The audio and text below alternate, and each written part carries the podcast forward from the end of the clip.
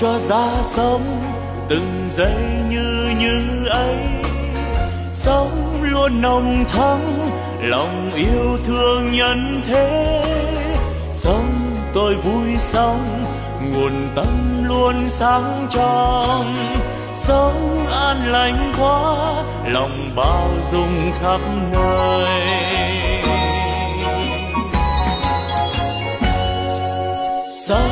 Tôi vui sống từng giây yêu thương quá sống tháng sống vì tha nhân nên vui sống phút như như ấy, làm cho tâm tươi sáng. Cái như như ấy, là nguồn tâm sáng soi.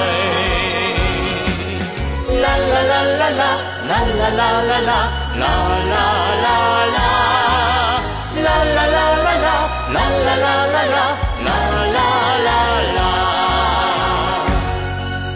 nếu hay ra thế, đời ta luôn luôn mới. Sống yêu thương mãi, từ nay yêu thương mãi. Sống an vui thế, đời ơi ta vui sống sống như như thế mùa xuân luôn thắm tươi.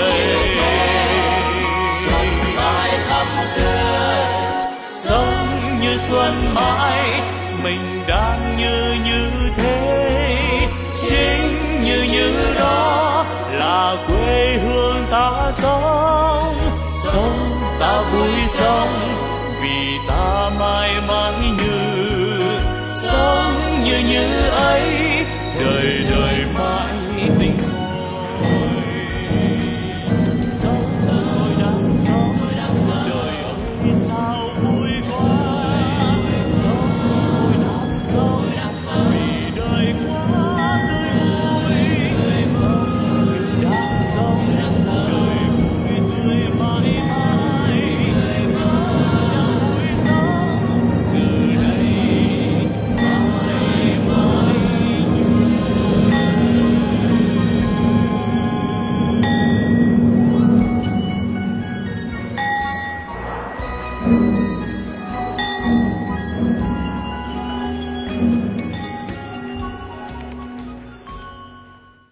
chúng con cung thỉnh thượng tọa giảng sư khởi xướng a di đà phật. Nam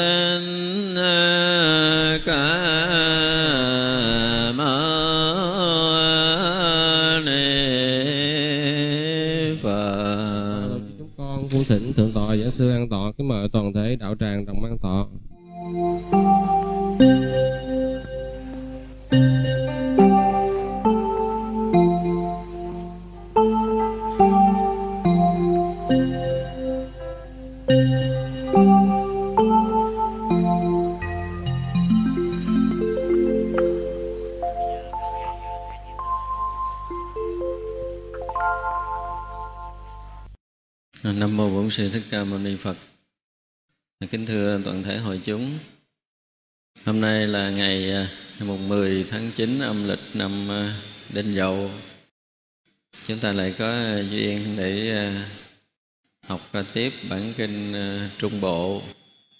Và kỳ trước thì chúng ta đã học bài thứ nhất, pháp môn căn bản. Và hôm nay chúng ta sẽ học cái bài thứ hai là kinh tất cả lậu hoặc thì chúng tôi sẽ đọc ờ, chánh văn trước cái gì cần ờ, chia sẻ chúng tôi sẽ chia sẻ sau như vậy tôi nghe một thời đức thế tôn ở savatthi, xá vệ, tại jeta vana kỳ đà lâm. Vườn anatha bidika con cấp cô độc. Tại chỗ ấy, thế tôn gọi các tỷ kheo. Này các tỷ kheo, bạch thế tôn, những tỷ kheo ấy vân đáp thế tôn. Thế tôn nói như sau này các tỷ kheo, ta sẽ giảng cho các ngươi pháp môn phòng hộ tất cả lậu hoặc. Hãy nghe và khéo tác ý. Ta sẽ nói, thưa vân bạch thế tôn. Những tỷ kheo ấy vân đáp, thế tôn thế tôn nói như sau. Này các tỷ kheo, ta giảng sự diệt tận các lậu hoặc cho người biết, cho người thấy không phải cho người không biết, cho người không thấy. Và này các tỷ kheo, thế nào là sự diệt tận các lậu hoặc cho người biết, cho người thấy?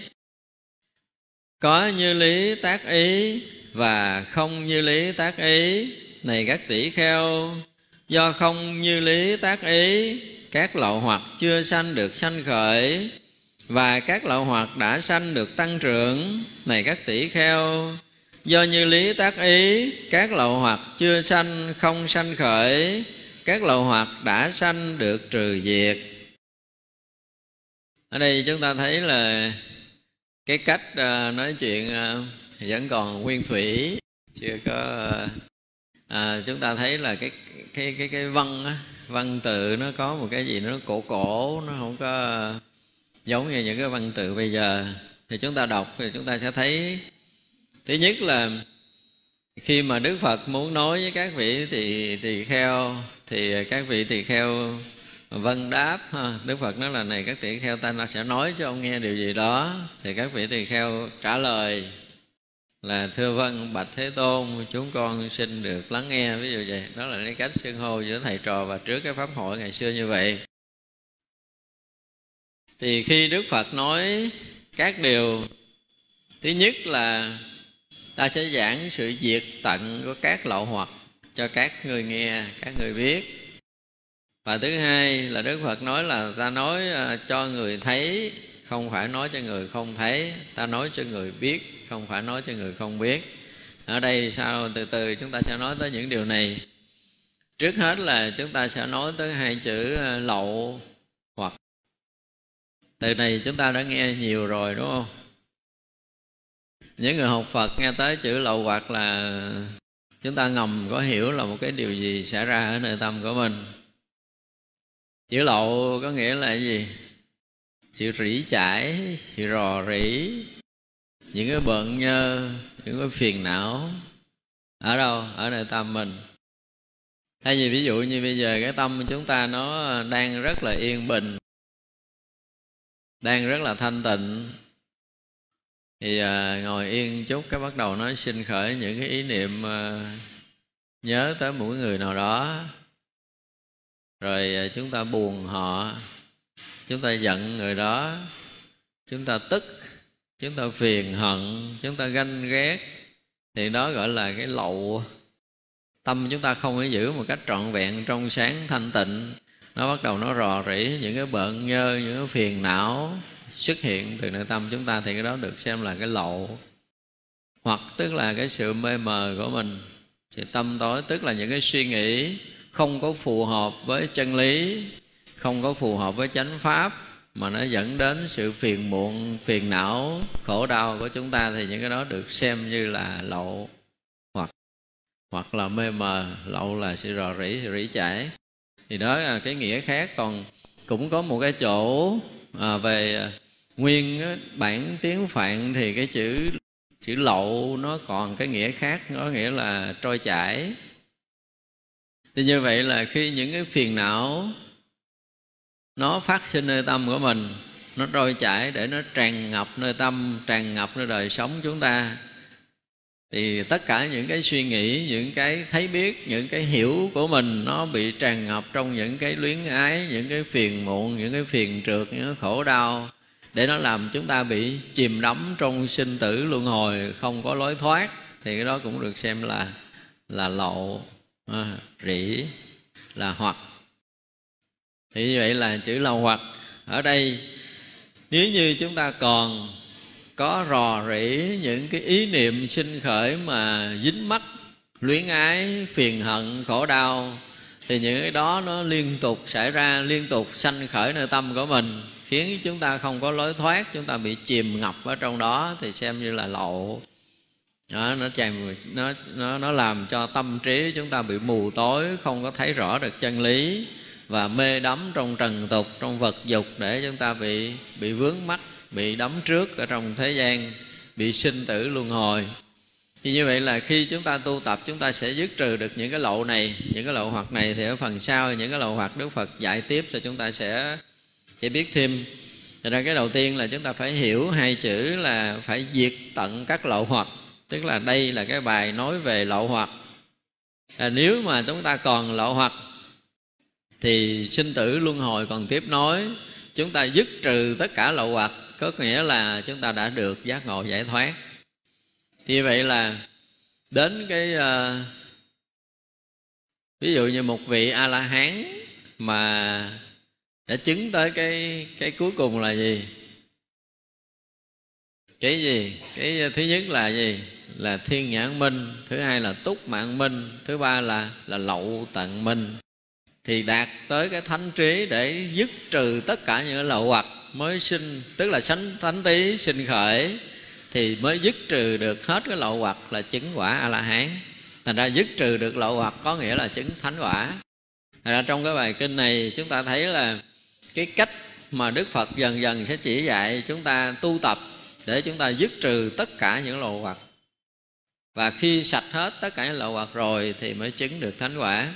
Thì đây cũng là một bài kinh rất chuyên môn cho nên khi mà học kinh trung bộ là chúng ta bắt đầu đi vào con đường chuyên môn thực sự. Những ai mà có cái thao thức công phu chuyên môn theo đạo phật và muốn tìm cái lối thoát sinh tử luân hồi thực sự, thì chúng ta học bản kinh trung bộ này rất có giá trị. Như vậy ở đây, đức phật lại dạy tiếp là à, ta giảng sự diệt tận các lậu hoặc để cho cái người biết cho người thấy chứ không phải giảng giải cho người không biết, không thấy. Như vậy là chúng ta là cái người biết lậu phật chưa? Chưa, đúng không? Chưa thì chút nữa đức phật sẽ giảng chúng ta biết, chúng ta sẽ thấy. Như vậy là sự diệt tận các lậu hoặc. Đức phật dạy đây cho người biết và đức phật dùng một cái từ kế nữa là là gì? Là như lý tác ý và không như lý tác ý thì ở phần sau cũng có diễn giải cái như lý tác ý là cái gì không như lý tác ý là cái gì. Nhưng ở đây ví dụ như đức phật à, nói cái phần màu đầu nếu như chúng ta mà mà như lý mà tác ý á, thì những cái lậu nó chưa sanh khởi nó sẽ không có sanh khởi. Và những cái lậu đã sanh khởi rồi thì sẽ diệt tận còn nếu như chúng ta không như lý tác ý, thì các lậu chưa sanh khởi, nó sẽ sanh khởi. Và các lậu sanh khởi rồi, nó sẽ tăng trưởng, chứ nó không có diệt tận mà đã tăng trưởng các lậu thì sao? Sinh tử tiếp nối. Mà diệt trừ các lậu thì mới chấm dứt sinh tử. Chúng ta thấy rõ ràng là hai cái mặt ở đây. Ở ban đầu đức phật gợi ý để chúng ta thấy cái um, cái cách thức mà đức phật chuẩn bị dạy cho chúng ta. Thì hai cái mấu chốt ban đầu là là như lý, tác ý và không như lý, tác ý. Để phần sau chúng ta sẽ thấy rằng à, sẽ như lý, tác ý như thế nào thì phần sau đức phật sẽ dạy rất là tường tận. Và này, các tỷ kheo, có những lậu hoặc phải do tri kiến được đoạn trừ. Có những lậu hoặc phải do phòng hộ được đoạn trừ. Có những lậu hoặc phải do thọ dụng được đoạn trừ. Có những lậu hoặc phải do kham nhẫn được đoạn trừ. Có những lậu hoặc phải do tránh né được đoạn trừ. Có những lậu hoặc phải do diệt trừ được đoạn trừ. Và có những lậu hoặc phải do tu tập được đoạn trừ. Tức là, có những lậu xảy ra, phải xảy ra, phải do bảy cái phần này, ha. tức là bảy cái phần chúng ta vừa kể. Thứ nhất là gì? Thứ nhất là tri kiến được đoạn trừ, thứ hai là phòng hộ được đoạn trừ.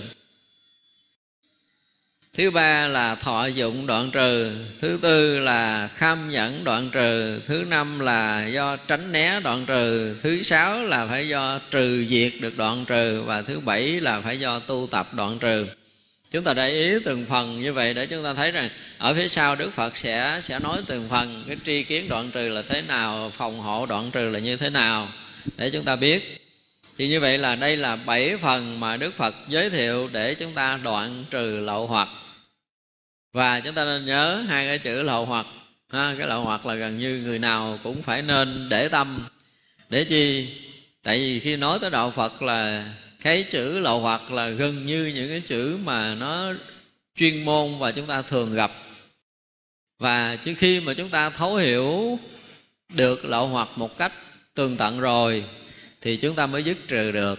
Còn lậu hoặc mà chúng ta chưa thấy, chưa biết, chưa thấu hiểu nó, thì cái việc mà chúng ta phiền não, khổ đau và sinh tử tiếp nối, chúng ta cũng không có cách để chúng ta đoạn trừ. Và căn cứ trên bảy cái điều mà đức phật chỉ ở đây để chúng ta đoạn trừ lậu hoặc của mình. Này các tỷ kheo, thế nào là các lậu hoặc phải do tri kiến được đoạn trừ? Này các tỷ kheo, ở đây có những kẻ phàm phu ít nghe, không được thấy các bậc thánh, không được thuần thục pháp của các bậc thánh, không tu tập pháp của các bậc thánh, không được thấy các bậc chân nhân, không thuần thục pháp của các bậc chân nhân, không tu tập pháp các bậc chân nhân, không tuệ tri pháp cần phải tác ý, không tuệ tri pháp không cần tác ý vị này vì không tuệ tri các pháp cần tác ý vì không tuệ tri các pháp không cần tác ý nên tác ý các pháp không cần phải tác ý và không tác ý các pháp cần tác ý. À, chúng ta thấy rối nùi một đống. Rối nùi một đống nhớ đây đức phật nói gì? Tức là nếu mà mấy người mà phàm phu ngu si như mình, chưa có từng gần gũi các bậc thiện tri thức, chưa có từng học chánh pháp của đức phật, chưa gần gũi các bậc chân nhân mà chưa từng tu tập theo chánh pháp đức phật, thì chúng ta làm sao? Chúng ta tác ý tới những cái điều mà phi lý, tức là không có đúng với chân lý. Những điều mà không cần tác ý thì chúng ta lại tác ý. Những điều phù hợp với chân lý, phù hợp chánh pháp thì chúng ta lại không tác ý. Và cho nên nếu chúng ta không như lý tác ý thì thì sao? Lậu hoặc nó phát sinh. Và lậu hoặc sinh rồi thì nó lại tăng trưởng. Còn nếu như chúng ta như lý chúng ta tác ý thì sao? Lậu hoặc chưa phát sinh sẽ không sinh khởi. Và lậu hoặc phát sinh rồi nó sẽ được diệt tận. À, cái, cái ý của từ ban đầu nó là như vậy. Thì ở đây đức phật nói là những người mà chưa từng tu tập chưa từng học pháp chưa từng theo cái giáo pháp của đức phật hành trì lần nào thì vậy là những điều không cần tác ý thì họ lại tác ý. Và không cần tác ý đối với đức phật là gì? Tức là những cái gì mà sai với chánh pháp là những cái điều không cần tác ý, nhưng mà chúng ta lại tác ý. Tức là chúng ta nghĩ, chúng ta suy, chúng ta tính toán, chúng ta đo lường, chúng ta chia sẻ, chúng ta phân biệt những cái điều mà nó không liên quan tới chánh pháp. Gọi là những điều không cần tác ý để gì để cái, cái nghiệp tập của mình nó sinh khởi để phiền não mình nó sinh khởi. Và những cái dục niệm những cái tham sân nó sinh khởi thì đó gọi là cái không cần tác ý mà chúng ta khi chưa tu tập chúng ta sẽ bị vướng vào như vậy. Và người nào tu tập thì sẽ sẽ tác ý ngược lại. Để làm sao được yên ổn thanh tịnh không sinh khởi phiền não thì đó là cái việc mà cần tác ý của mình. Và này các tỷ kheo thế nào là các pháp không cần phải tác ý, mà vị ấy tác ý? Này các tỷ kheo, nghĩa là các pháp do vị ấy tác ý mà dục lậu chưa sanh, nay được sinh khởi. Hay dục lậu đã sanh được tăng trưởng hay hữu lậu chưa sanh được sanh khởi hay hữu lậu sanh được tăng trưởng hay vô minh lậu sanh được sanh khởi hay vô minh lậu sanh được tăng trưởng những pháp ấy là những pháp không cần phải tác ý, mà vị ấy lại tác ý. Này các tỷ kheo, và thế nào là các pháp cần phải tác ý mà vị ấy không tác ý? Này các tỷ kheo, nghĩa là các pháp do vị ấy tác ý mà dục lậu chưa sanh, không sanh khởi. Hai dục lậu đã sanh được trừ diệt. Hai hữu lậu chưa sanh được sanh khởi. Hai hữu lậu đã sanh được trừ diệt hai vô minh lậu chưa sanh không sanh khởi hai vô minh lậu đã sanh được trừ diệt. Những pháp ấy là những pháp cần phải tác ý mà vị ấy không tác ý do vị ấy tác ý các pháp không nên tác ý. Do vị ấy tác ý các pháp cần phải tác ý nên các lậu hoặc chưa sanh được sanh khởi các lậu hoặc đã sanh được tăng trưởng. Ở đây bắt đầu đức phật nói tới à, ba cái lộ rồi. À, thứ nhất là dục lộ thứ hai là hữu lộ, thứ ba là vô minh lộ. Và cũng còn một tài liệu nữa khác lại nói tới cái lậu thứ tư là gì? Là kiến lộ. Cái dục lậu nghĩa là gì?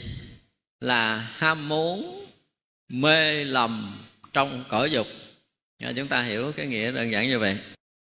Thì như vậy là nếu như chúng ta sinh khởi những cái tham dục trong cái mê lầm đắm trước tham danh, tham lợi, tham tài, tham sắc, tham ăn, tham ngủ gì đó, tức là những cái tham dục.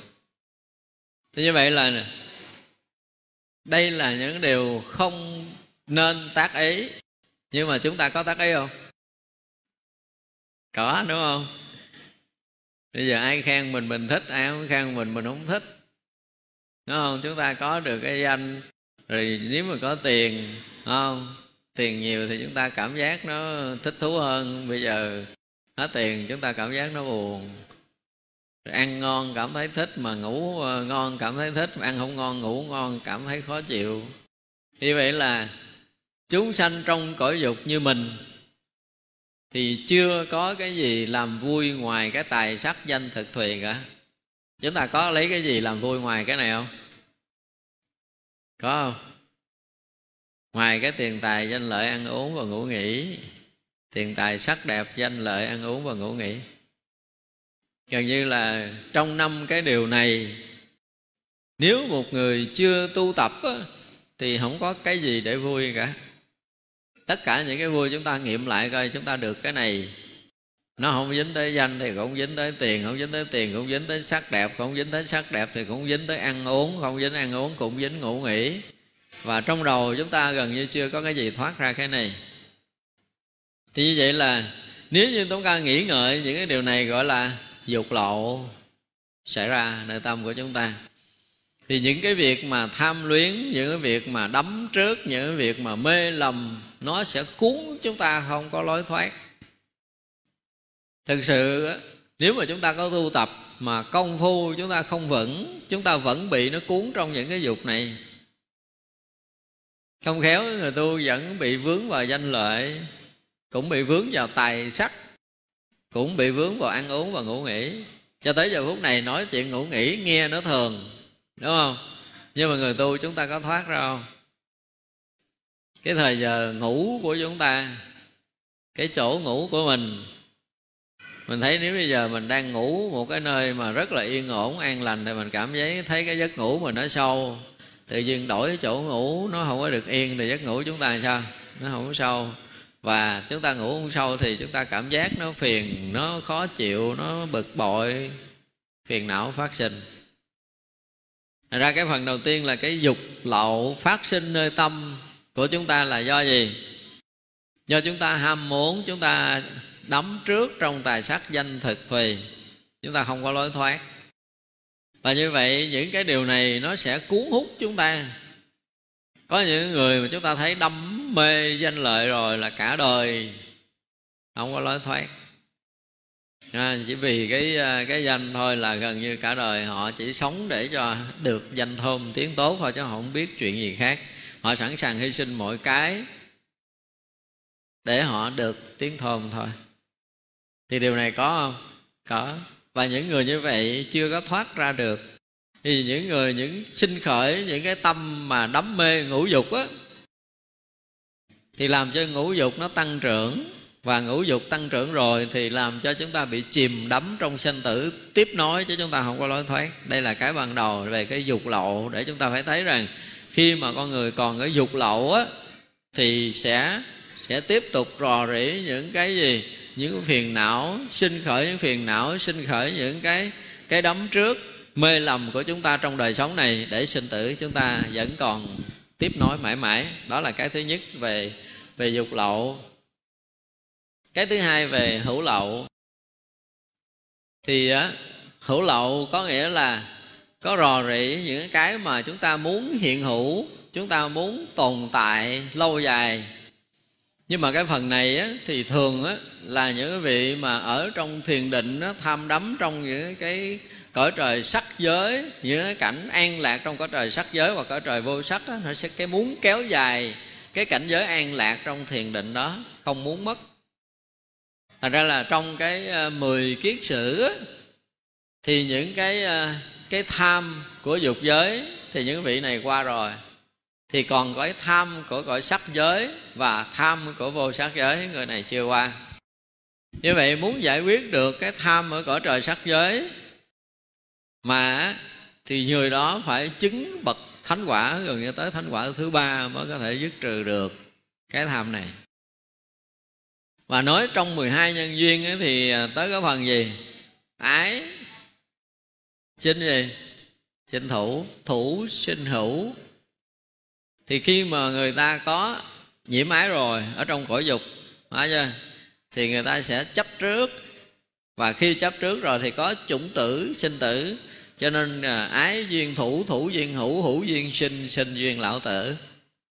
Như vậy là cái cái hữu lậu này thì nếu nói 12 nhân viên duyên thì nó là những cái phần mà những cái chủng tử hiện hữu ở nơi tâm thức của chúng ta thì khi mà chúng ta có những cái chủng tử hiện hữu đó rồi, những cái lậu hiện hữu đó rồi, thì sinh tử không bao giờ chúng ta dừng được. Đã có thủ, có hữu rồi là có sinh, có ưu bi, khổ não. Tiếp theo ở phần đoạn sau của 12 nhân duyên. Đó, cho nên là cái phần hữu lậu nó có, thì chúng ta vẫn còn tiếp nối trong sinh tử. Nếu mà ở còn cái phần nói về 12 nhân duyên trong cõi dục này, thì chúng ta vẫn tiếp nối trong cõi dục còn nếu như bây giờ những người mà ở trong cái cái thiền định muốn thiện hữu hoài trong thiền định không có buông ra, muốn ở trong cảnh an lạc đó không có buông ra, thì người đó sẽ hiện hữu trong cõi trời sắc giới và vô sắc giới. Và do ở trong, lâu trong cõi trời sắc giới và vô sắc giới đó, thì sinh cái gì? Sinh cái luyến ái, sinh cái bám chấp ở trong đó, khiến cho những cái vi tế vô minh, ngã chấp vẫn còn và khi nào mà tu chứng tới cái quả a la hán thì mới phá vỡ được cái chấp trước cuối cùng của cái cái tham muốn ở cõi dục và tham muốn cõi sắc. Rồi phá trừ được cái mạng và phá từ được cái vi trế vô minh sẽ chứng quả a la hán tức là dứt trừ được 10 kiết sử. Thì đây là những cái điều mà chúng ta thấy ở nếu mà còn hữu lậu thì vẫn còn gì? Vẫn còn sinh tử nữa không hết không dừng không chấm dứt được sinh tử nếu chúng ta còn hữu lậu và nếu chúng ta mở ra nói về cái gì? Cái kiến lậu kiến lậu nói thêm một cái lậu ở đây thì nói ba lậu thôi nhưng mà có bản kinh khác nói tới bốn cái lậu là kiến lậu nữa. Kiến lậu có nghĩa là gì? Có nghĩa là những cái thấy hiểu mình những cái tư tưởng uh, triết học à, những cái uh, à, thấy nhìn cuộc hẹp của chúng ta về à, à, những cái cách thức này về những cái bộ phái ở à, trong ngay cả cái trong Phật giáo của chúng ta cũng có nhiều cái bộ phái nhiều cái thấy nhìn khác nhau. Thì cái thấy nhìn của Nguyên Thủy nó khác với Đại thừa Phật giáo nó cũng trở thành cái kiến lộ chứ không phải nói chuyện thế gian những cái tư tưởng triết học những cái thấy nhìn những cái cái đường hướng những cái cách thức những cái hệ tư tưởng bên ngoài thì cái đó thuộc về kiến lộ thì từ cái chỗ mà à, dục lậu với hữu lậu của chúng ta có ở nơi tâm của mình á thì cái đó về tâm của mình phiền não từ nơi tâm. Còn cái kiến lậu này nó giống như một cái dạng trí. Kiến lậu giống như trí. Thì khi mà chúng ta hấp thụ được tri thức ở cái một cái hệ phái một cái trường phái nào đó thì chúng ta thấy rằng cái tri thức của mình là cái gì? Là số một phải không? Chúng ta trân trọng chúng ta quý chúng ta giữ cái tri thức của mình nó trở thành gì? Trở thành sự bảo thủ chấp trước và trở thành sự đắm mắt và sinh khởi cái phiền não nơi đó thì gọi là là kiến lộ của mình. Tức là những cái kiến thức mà chúng ta bị chấp trước để nó sinh khởi cái phiền não, để sinh khởi sự tranh đấu. Thậm chí cả những cái đường hướng chính trị, văn hóa, vân vân, nó cũng thuộc cái dạng kiến lộ. Để chúng ta có thể có cái cách để bảo thủ, dân tộc mình, có bảo thủ tông môn của mình chúng ta bảo thủ bè phái của mình, vân vân, bảo thủ cái tri kiến của chúng ta. Thì nó thuộc về cái dạng kiến lộ. Vì kiến lộ này á, là ở đoạn này, ở bản kinh này đức phật không nói, thì cái phần kiến lộ này cũng có thể nó nó nó nằm ở trong cái phần của hữu lộ. Nằm cái phần của hữu lộ. Tức là chấp chấp trước bảo thủ để chúng ta hiện hữu kéo dài. Và cái phần thứ ba trong bản kinh này là vô minh lộ. Vô minh là cái gì?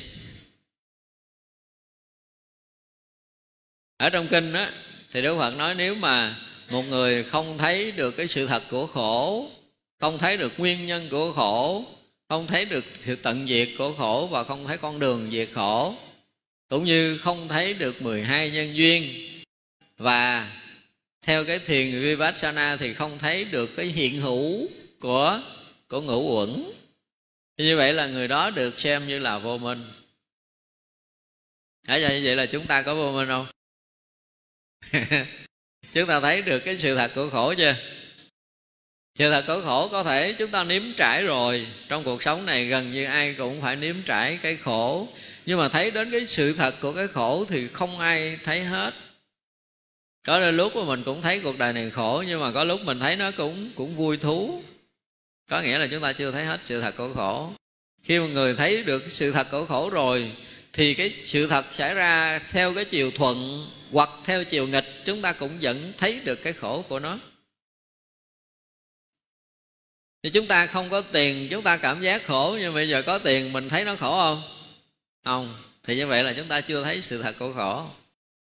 À, có một những lần tôi kể cái chuyện mà có lần à, đức phật đi với a nan trên đường tới một gốc cây thì à, thấy có mấy người tự nhiên bỏ chạy. Thì để lại đó một đống vàng đức phật với a nan đi tới thì đức phật nói a nan đó là con rắn đó con rắn độc đó con. A nan cũng dạ thưa đức thế tôn đó là rắn độc. Rồi hai thầy trò đi tiếp. Thì à, có những người à, làm vườn kế bên đó nói ủa sao hai vợ chồng sa môn này thấy rắn độc đâu mình ra mình coi con rắn độc cỡ nào? Thì à, ra thấy một đống vàng ông còn chê đức phật ông nói sao, hai anh sa môn này có lẽ là bị thần kinh hay làm sao một đống vàng về mà dám nói rắn độc. Cha con, vợ chồng hố một đống vàng đó quải đi. Đi không xa thì có lính rực theo bắt. Số vàng đó là số vàng của mấy người ăn trộm mười hôm đi vào à, kho của triều đình ăn cắp và bị truy nã bắt. Thì rõ ràng là tên tay của những người này vàng bạc ở trong kho báu có đóng dấu và bị tù. Và khi vào ngồi trong tù rồi á, thì cha con mới ngồi mới nói ờ, ông sa môn ông nói đúng á con. Cái này đúng là rắn độc thiệt. Không? Đó là như vậy là với trí tuệ của đức phật. Thấy cái quyền lợi tiền bạc mà phi pháp hoặc là dù là cái tiền bạc nó đã có sung mãn nơi tay của mình, nếu một người mà hiểu biết thì họ cũng thấy rõ ràng nó không phải là cái mà để đem đến cái hạnh phúc, an lạc thực sự cho một người tu. Như vậy là mỗi người tu thấy cái việc an lạc hạnh phúc thực sự không phải là tiền bạc, là quyền lực, mà là gì? Là tâm yên ổn, thanh tịnh. Cái tâm thanh tịnh mới là cái cần, cổ quý của những người tu tập như vậy là một người thấy sự thật của cái khổ là họ thấy được cái bề trái của quyền lực cũng dẫn tới khổ đau. Thật ra là cái nghèo không phải là người nghèo khó mới khổ, Mà người giàu vẫn có cái khổ của người giàu. Người không có quyền thế, họ cũng bị chèn ép khổ, Nhưng mà người có quyền thế vẫn bị khổ như thường. Thì như vậy là cái nhìn của đức phật về cái khổ ở thế gian nó khác với một người thế gian hiểu cái khổ. Nếu một người giác ngộ, họ sẽ thấy cái khổ, cái sự thật của khổ nó khác, rất là khác và cái nguyên nhân của khổ cũng vậy. Những cái thâm sân si mạng nghi thân kiến, biên kiến kiến thủ, giới cam thủ, tà kiến tức là 10 cái tập nhân để dẫn tới đau khổ. Thì như vậy là mỗi người có trí tuệ, họ sẽ thấy rất rõ điều này. Nhưng mà chúng ta không thấy được nguyên nhân của khổ đau là do tham, do sân, do si, chúng ta không thấy. Thì như vậy là nếu như một người mà không thấy được cái tập nhân dẫn tới đau khổ thì người đó với đức phật được xem là gì? Là vô minh chúng ta vô minh tâm tối không thấy được sự thật đó. Và thật sự khi mà chúng ta còn vô minh thì không bao giờ thấy được cảnh giới diệt đế. Cảnh giới của niết bàn rồi. Việc đó là rất rõ ràng. Không? cảnh giới an lạc, thanh tịnh, tuyệt đối của một người dứt trừ 10 kiết sử đạt tới cảnh giới niết bàn là gần như chúng ta không bao giờ thấy nổi. Cho nên, cái người mà chứng tới quả a na hàm rồi, chỉ còn có cái vi tế vô minh và vi tế mạng thôi vậy mà đức phật vẫn chưa khen. Đức phật vẫn còn chê là người này còn lười mỏi giải đãi. Chứng tới quả a la hàm rồi mà vẫn còn bị đức phật chê như vậy. Thì chúng ta mới thấy rõ ràng là cỡ như mình thì đức phật khó mà khen được câu nào. Khó mà khen chúng ta lắm. Tại vì rõ ràng là chúng ta còn vô minh, còn lậu hoặc. Dãy này, vô minh chúng ta dày, tức là lậu hoặc chúng ta nhiều cho nên nếu mà ngồi lại để thấy rằng mình buồn người này nhiều mình thương người kia nhiều mình dính mắt chỗ này mình thấy chỗ này thật chỗ kia thật ở phần sau nó sẽ nói nhiều hơn. Thì để thấy rằng tức là lậu hoặc chúng ta còn quá dày.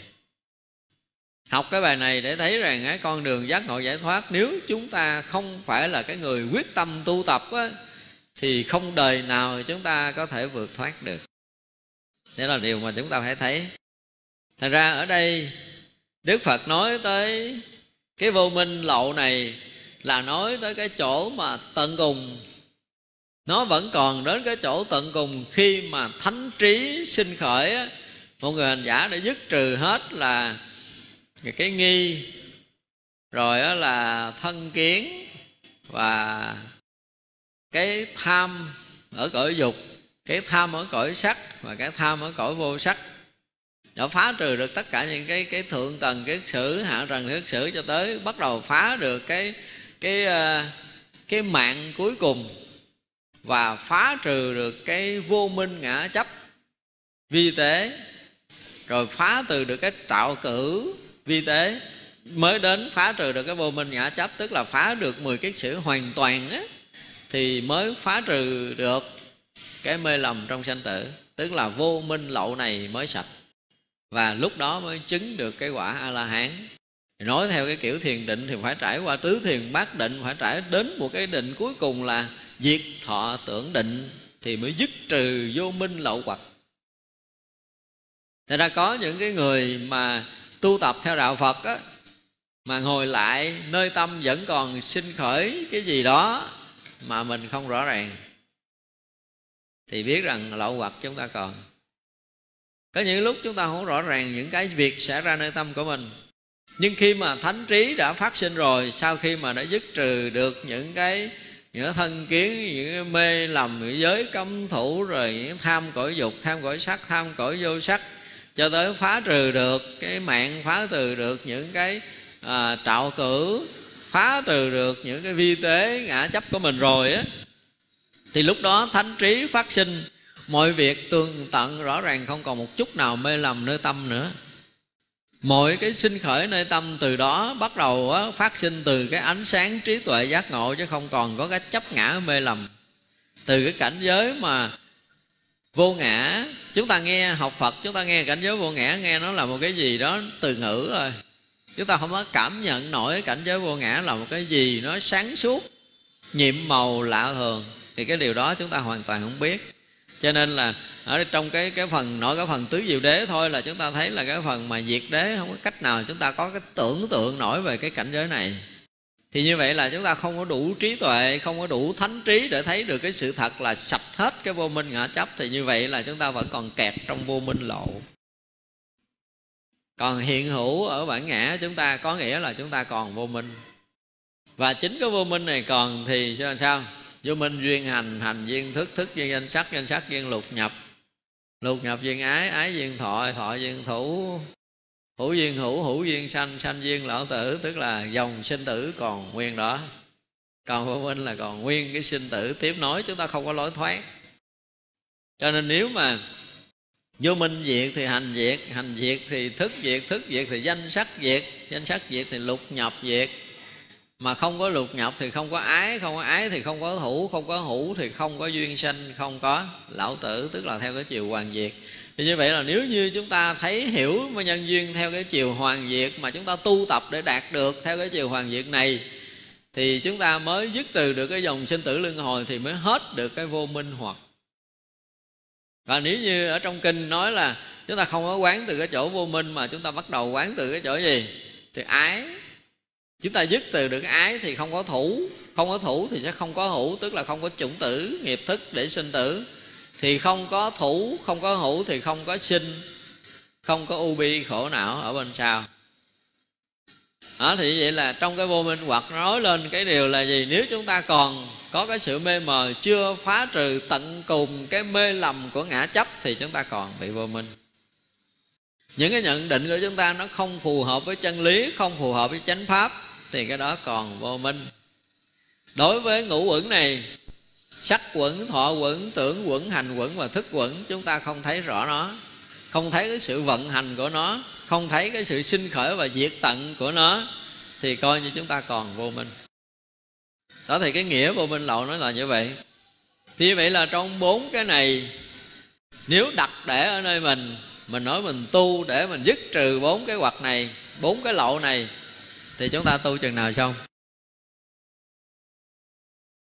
Tu chừng nào chúng ta tu xong? Thật ra khi mà chúng ta học phật á, để thấy rằng về mặt lý thuyết, lý luận á, thì rõ ràng nó là một cái gì dễ không? Để chúng ta hiểu được. Nhưng mà nói về cái thực hành đối với đạo phật, nó là một cái gì đó thách thức cả đời này kiếp nọ của mình. Không đơn giản. Rồi cái dục lậu thôi. Nếu như chúng ta không có thiền định á, thì chúng ta không có ra được. Chúng ta không có phá trừ được cái gì cái nghi. Không phá trừ được cái thân kiến và không phá trừ được giới cấm thủ thì chúng ta không ra khỏi cõi dục này. Phá trừ được ba cái đó đầu tiên chúng ta sẽ chứng thánh quả tu đà hoàng liền mà nói ở đây không có nghĩa là bích đường rồi. Thực sự đối với chúng ta, nếu chúng ta không làm, chúng ta không tu tập, thì những cái này không cách gì để chúng ta phá trừ. Đây là một cái sự thật đang hiện hữu nơi thân tâm của mình. Cho nên khi mà chúng ta học phật, chúng ta hiểu nhiều, chúng ta biết nhiều. Chúng ta có khả năng nói này, nói nọ trong kinh điển, nhưng mà cái công phu tu tập chúng ta chưa có và chính bản thân mình nói cái chuyện thân kiến thôi, chúng ta chưa có lý luận để hóa giải được nó. Thì chắc chắn rằng chúng ta không vượt thoát khỏi cái cái sinh tử tiếp nối. Và như vậy thì hết đời này, chúng ta bị cuốn vào sanh tử. Và chúng ta bị tiếp nối, bị cuốn nữa, chứ chúng ta đâu có dừng. Có cách nào để dừng không? Không. Chúng ta không có đường để dừng. Chúng ta không có cách để dừng. Chúng ta không có lối để chúng ta thoát rõ ràng là chúng ta không lối thoát. Nếu chúng ta không nương nhờ giáo pháp của đức phật, chúng ta không lối thoát. Và nếu chúng ta không lối thoát thì sinh tử không bao giờ dừng với chúng ta. Có nghĩa là chúng ta bị cuốn trôi trong sinh tử, tiếp nối. Thật ra cái lộ này là một cái gì nó cuốn trôi chúng ta hoài hoài, mãi mãi trong sinh tử luân hồi chúng ta không thể dừng được, nếu chúng ta còn những cái lộ này. Đây là cái điều mà nếu thực sự một người có trí thì phải biết sợ một người mà có trí phải biết sợ cái sinh tử. Còn những người mà như đức phật nói là cái gì? Đức phật nói cho cái người thấy chứ không phải nói cho người không thấy là ở chỗ này. Nếu chúng ta thấy được điều này, chúng ta không khiếp sợ sinh tử tiếp nối thì rõ ràng là chúng ta là người vô trí. Không có trí. Thì như vậy là khi mà chúng ta được gọi là ý thức giác ngộ ở trong đạo phật á, là chúng ta sẽ ý thức được cái việc sinh tử cuốn hút tiếp nối không tạm dừng. Chúng ta dùng cái từ là nó cuốn hút nó cuốn trôi chúng ta đi. Chứ không phải là mình tự do mình bước đâu không được. Chúng ta không được tự do đối với sinh tử này. Đó là điều rất là đáng sợ. Vì trong cuộc sống đời thường như mình mình muốn đi đâu mình lái chiếc xe mình đi hoặc mình đi bộ hay là gì đó là, là chúng ta còn tự do đó. Nhưng mà đến lúc chúng ta không có còn tự do theo cái kiểu đó nhìn thấy có những cái chúng ta mất tự do hoàn toàn. Ví dụ như bây giờ chúng ta ngồi lại ngồi lại mình với chính mình thôi. Bao nhiêu ý niệm sinh khởi sẽ ra nơi đầu? Chúng ta muốn nó yên nó yên không? Không. Ủa sao vậy? Mình không làm chủ nó được, đúng không? Đơn giản trả lời là chúng ta không làm chủ nó được. Và những ý niệm sanh khởi này mà chúng ta không làm chủ nó được thì có nghĩa là gì? Là sinh tử chúng ta không làm chủ và sinh tử không làm chủ thì chắc chắn là nó cuốn trôi mình. Chúng ta phải thấy được cái sự thật này. Đừng có ai nói là tôi giỏi, tôi tài vậy hết trơn á. Tôi học tới đâu là cái chuyện của tôi, nhưng mà tôi có làm chủ được cái ý niệm chúng tôi chưa? Chưa. Chưa làm chủ được ý niệm, chưa làm chủ được tâm, có nghĩa là chưa làm chủ được mình. Mà chưa làm chủ được mình, tức là chưa làm chủ được sinh tử. Và điều này dù chúng ta là ai, chúng ta cũng phải đặt lại và quyết tâm tìm cách nào đó để phá vỡ vô minh lậu hoặc, phá vỡ dục lậu hữu lậu và vô minh lậu này. Nó đây là cái điều mà hết sức nền tảng cho tất cả những người học phật. Lâu nay chúng ta học cái gì thì không biết, nhưng mà bắt đầu học lại bản kinh trung bộ, bắt đầu học lại cái nền tảng tu tập, thì là tăng ni và phật tử chúng ta phải coi lại mình phải thấy được một cách rất rõ ràng là chúng ta còn đầy đủ ba cái lậu này. Đúng không? Chưa ai phá được hết còn đầy đủ à, là dục lậu, hữu lậu và vô minh lậu. Còn nguyên. Và còn nguyên có nghĩa là gì? Là sinh tử vẫn còn cuộn cuộn để cuốn chúng ta đi. Chúng ta không có lối thoát, không tạm dừng được đâu, không ngắt được, không dừng được cái sinh tử có nghĩa là gì? Khổ đau, phiền não vẫn còn tiếp nối với chúng ta. Đọa lạc trầm luân vẫn còn tiếp nối chúng ta. Thì ở trong kinh đức phật gọi là đọa xứ sẽ vẫn còn hiện hữu nơi mình. Chúng ta chưa dứt được. Và người tu bắt buộc phải ý thức được điều này.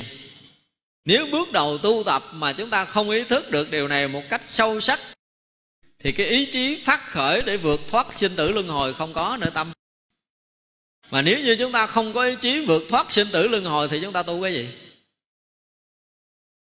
Nhưng mà sự thật, có rất là nhiều người tu, mình hỏi lại, ủa, xin lỗi nha. Phải nói là, xin lỗi xin lỗi thầy, xin lỗi cô tu cái gì à? Sẽ có người lộng cộng luống cuốn, không trả lời rõ. Phải nói thật như vậy tôi tu để tìm đường giải thoát gì gì đó, nói cái chuyện đó. Thì đương nhiên là tìm đường giải thoát, nhưng mà giải thoát cái gì? Thực tế là mình giải thoát cái gì, mình bị cuốn cái gì? Mình bị vướng cái gì? Mình có hiểu hết không? Không. Không hiểu hết cái sự vướng mắc của mình thì không bao giờ tìm lối thoát. Và rõ ràng khi một người ý thức được chuyện này rồi á, họ cảm giác là họ bị lúng túng. Sâu nơi tâm của một người tìm đạo, giác ngộ giải thoát là họ thấy rõ ràng là họ bị lúng túng trong cái dòng sinh tử, họ không có cách tháo gỡ. Chính bản thân mình rất là sợ hãi, không muốn tiếp nối sinh tử nữa. Mình sợ quá rồi. Mình không muốn tiếp nối nó nữa mình muốn dừng nó. Mình muốn thoát ra cái dòng lẫn quẩn sanh tử này. Và cái ý thức này bắt buộc phải sinh khởi nơi tâm của tất cả những người đi theo đạo phật. Dù người đó là ai. Thì người này được gọi là có một chút ý thức sinh tử. Còn nếu chúng ta không có điều này, đừng nói chuyện tu mất câu đó. Thấy nó thì nó không có cái gì. Nhưng mà nếu không sâu sắc cái điều này nơi tâm, thì đừng có nói chuyện tu nói chuyện tu là nói nói ờ, gì đó. Nói theo kiểu thế gian là nói dốc. Nói dốc. Ông nói thật nếu cái điều này chúng ta không ý thức thì tu cái gì? Thật ra nếu như dục lậu, hữu lậu và vô minh lậu Chúng ta không nhắm đến để chúng ta phá tận, diệt tận, diệt trừ nó Thì không phải là cái người quyết lòng tu tập. Chúng ta phải thấy như vậy. Cho nên đây là những cái điều ban đầu. Đức Phật dạy chúng ta. Phải làm sao mà Dục lậu chưa sanh khởi Thì không cho nó sanh khởi. Dục lậu sanh khởi rồi Thì phải diệt tận nó. Thì như vậy được xem như là như lý tác ý, Đúng không? Rồi hữu lậu chưa sanh khởi thì không cho nó sanh khởi. Hữu lậu sanh khởi rồi thì phải diệt tận nó. Vô minh lậu chưa sanh khởi thì không làm cho nó sanh khởi. Và nó sanh khởi rồi thì phải diệt tận nó. Thì như vậy được gọi là như lý tác ấy còn nếu như hữu lậu chưa sanh khởi mà làm cho nó sanh khởi, mà nó sanh khởi rồi thì làm cho hữu lậu tăng trưởng thì lại là gì? Không như lý tác ấy bây giờ ví dụ, mình nhớ tới một người đó cái mình vừa buồn họ, giận họ một cái chuyện gì họ hứa mình mà họ không làm, họ không giữ lời, thậm chí là họ gạt mình. Thì bắt đầu là cái gì? Lậu nó rò rỉ rồi phải không rò rỉ phiền não rồi đó. Nếu ngang đây mình, chặn nó được. Nhưng mà nó không có dừng như vậy đâu. Phải nhớ tới là hứa mình không phải một chuyện mà là hai chuyện, không phải hai chuyện mà là ba chuyện, không phải gạt mình chút mà gạt mình rất là nhiều. Gạt cho tới mình tàn gia bại sản, gạt cho tới mình ra ngoài đường, mình ờ, không có nhà ở, không có cơm ăn, không có áo mặc. Bắt đầu cái giận tức ở trong nó mỗi ngày, nó sẽ gì? Nó mỗi bùng phát lên dục nó trở thành để là cuồng nộ, sân si, hận thù. Đó. Thì như vậy là sao? Thì dù người này có trốn lên trời đi nữa, mình cũng lôi chân xuống để mình trả thù nữa. Như vậy sẽ làm sao nữa? Sẽ kiếm người này khóc ở trong sinh tử luân hồi sắp tới. Gặp nhau để trả thù, trả quán tiếp tục. Đó, lậu sinh khởi thì những cái chuyện đó nó sẽ sinh. Những chuyện đó nó sẽ sinh thì phải đi tìm nhau để giải quyết cho nên chúng ta thấy là nếu mà như lý tác ý để ngăn chặn ngay từ đầu cái dục sinh khởi dục lậu bắt đầu khởi ra mình nhớ tới một người nhớ tới người đó là mình thương họ thương họ là vì họ vừa ý với mình kiểu này họ à, đồng tâm với mình cái kiểu kia họ thuận lợi với mình cái kiểu nọ vân vân. Tất cả những cái đó khiến mình có cảm tình. Thì dục cũng bắt đầu sinh khởi. Và dục sinh khởi đó nếu chúng ta không biết dừng thì sao?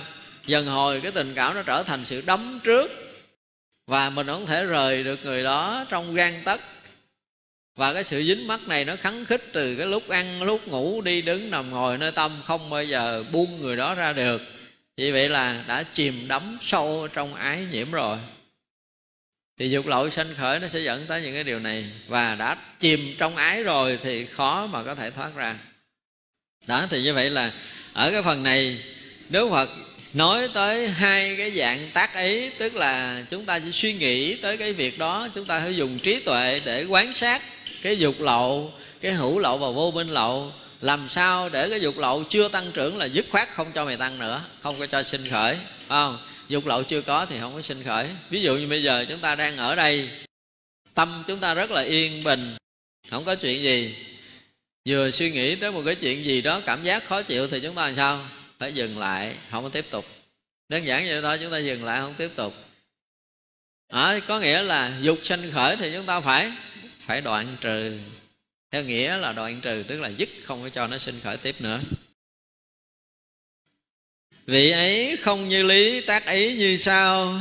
Ta có mặt trong thời quá khứ hay ta không có mặt trong thời quá khứ? Ta có mặt trong thời quá khứ như thế nào? Ta có mặt trong thời quá khứ hình vóc như thế nào?